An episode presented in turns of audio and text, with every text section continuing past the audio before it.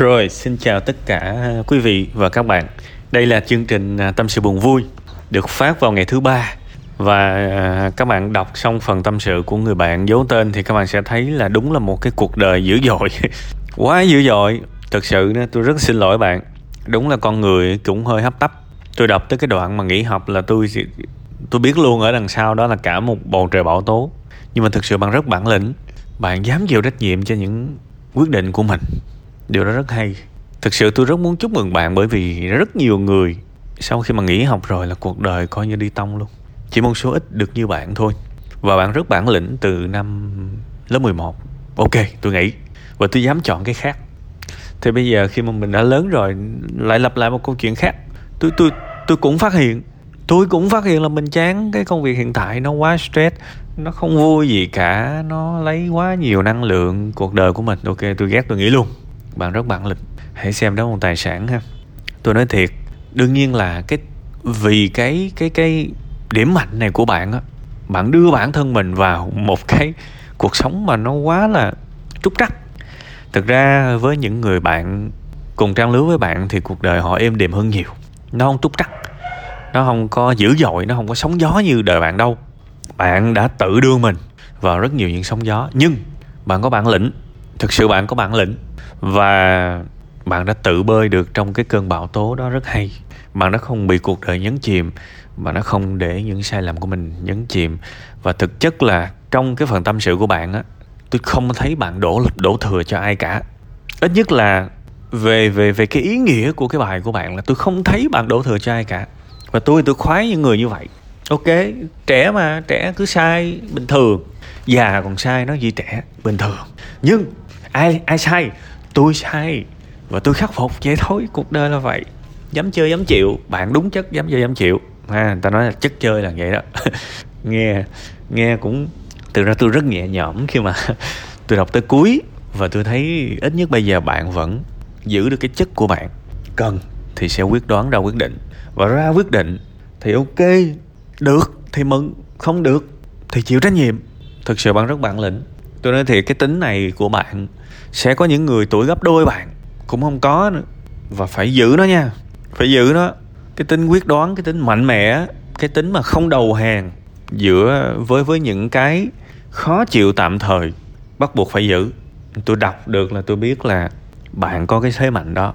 Đừng bao giờ mất chất nha, đừng bao giờ mất chất. Đương nhiên cũng đừng có liều lĩnh quá. Sẽ có những người giống bạn á, mà vì cái tính quyết đoán họ quá mạnh á, họ ra những cái quyết định mà nó quá là bồng bột. Ví dụ như đến một ngày mình thấy mình tự tin quá, mình đi vay, mình dứt một cái dự án, thì cái đó thì đừng nên nha. Đừng nên. Rồi đôi khi là mình quá tự tin, quá mạnh mẽ, và đã gọi là là sinh tồn được trong rất nhiều tình huống, đâm ra mình có cái sự tự tôn. Thì tôi chỉ dặn như vậy thôi. Chứ thực ra tôi rất thích cái, cái sự mạnh mẽ của bạn. Đương nhiên bạn nhìn ra rất nhiều vấn đề ở cuộc sống này, và bạn nhìn ra tương đối đúng. Bạn nhìn rất là chuẩn luôn á. Sẽ có những cái công việc stress nhưng mà mình lại muốn quay lại. Và sẽ có những công việc mà chỉ đợi ăn, chấm công, ăn xong về. Thì nên nghỉ cái kiểu công việc mà chả có lý do gì mình tới đó ngoài trừ lấy tiền. Tại vì nó sẽ Nó sẽ hủy diệt cảm xúc của mình. Mình là con người mà các bạn. Bạn đã ra một cái quyết định rất dũng cảm nhưng đúng á. Và tôi thấy nhiều người ở đây bây giờ không làm được như bạn. Chán muốn chết luôn. Nhưng mà vẫn không dám nghỉ. Tôi nói thật, đôi khi tôi tôi gặp những người á, mà tôi thấy họ không còn một cái động lực nào ở công ty luôn, họ vẫn không nghỉ. Mà một lần tôi đã nói với một người đó như vậy. Tôi tôi đã nói như thế này: nếu giả sử ngày mai mà sếp đuổi bạn chắc bạn vui lắm. Thì cái người đó họ mới suy nghĩ ờ ha, nếu ngày mai bị đuổi không chừng mình mừng. Kỳ vậy. Tức là những người đó họ họ không quyết đoán, họ rất sợ ra quyết định. Chẳng thà là có ai đó quyết định giùm họ luôn đi, thì họ thấy thoải mái lắm. Kể cả đó là một quyết định tồi tệ, không sao, anh quyết định giùm tôi, tôi cảm ơn anh. Chứ mà để tôi tự quyết định tôi tôi sợ lắm. Có những người như vậy luôn á các bạn. Và tôi nhớ cái đợt đó là tôi nói xong cái nguyên đám lăn ra cười. Nhưng mà nó nó giống thiệt. Trời gì đâu mà chán hơn chết mà không nghĩ.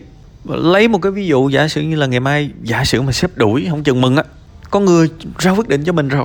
Kỳ vậy ba.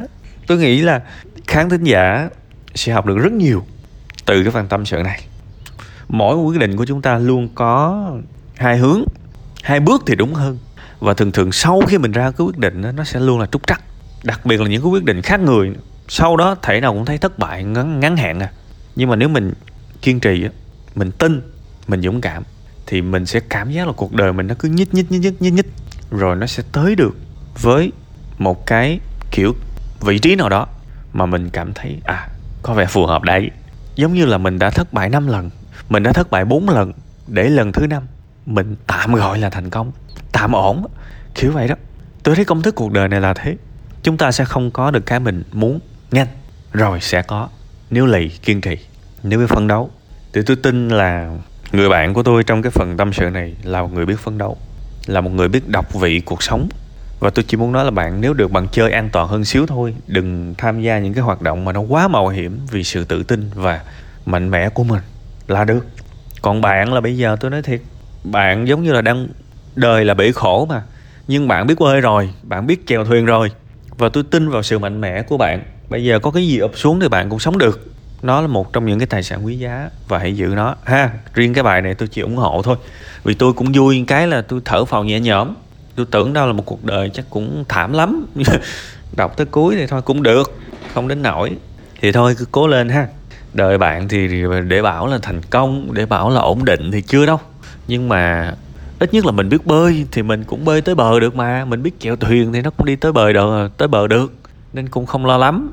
Chỉ sợ mấy ông không biết bơi, chỉ sợ mấy ông không biết chèo thuyền thôi, mà đời thì lại là cái bể, cái biển, thì không biết bơi, không biết chèo thì sao mà tới tới nơi được. Thì tôi thấy bạn biết bơi, biết chèo là tôi vui rồi ha. Chúc bạn nhiều mạnh mẽ hơn nữa, giữ cái sự quyết đoán và đặc biệt là phải thận trọng nha. Tôi đọc, tôi tôi lặp lại cái chữ thận trọng vì tôi đọc được trong tính cách của bạn rất cần sự thận trọng. Mười năm lớp mười một mà bạn dám chơi một cái quyết định quá dữ dội là chứng tỏ là bạn gọi là quá bướng bỉnh luôn, nhưng mà bạn thiếu sự thận trọng. Thì cái đợt đó thì không sao, nhưng mà sau này nhiều cám dỗ, phải thực sự thận trọng và quản lý rủi ro nha. Ok.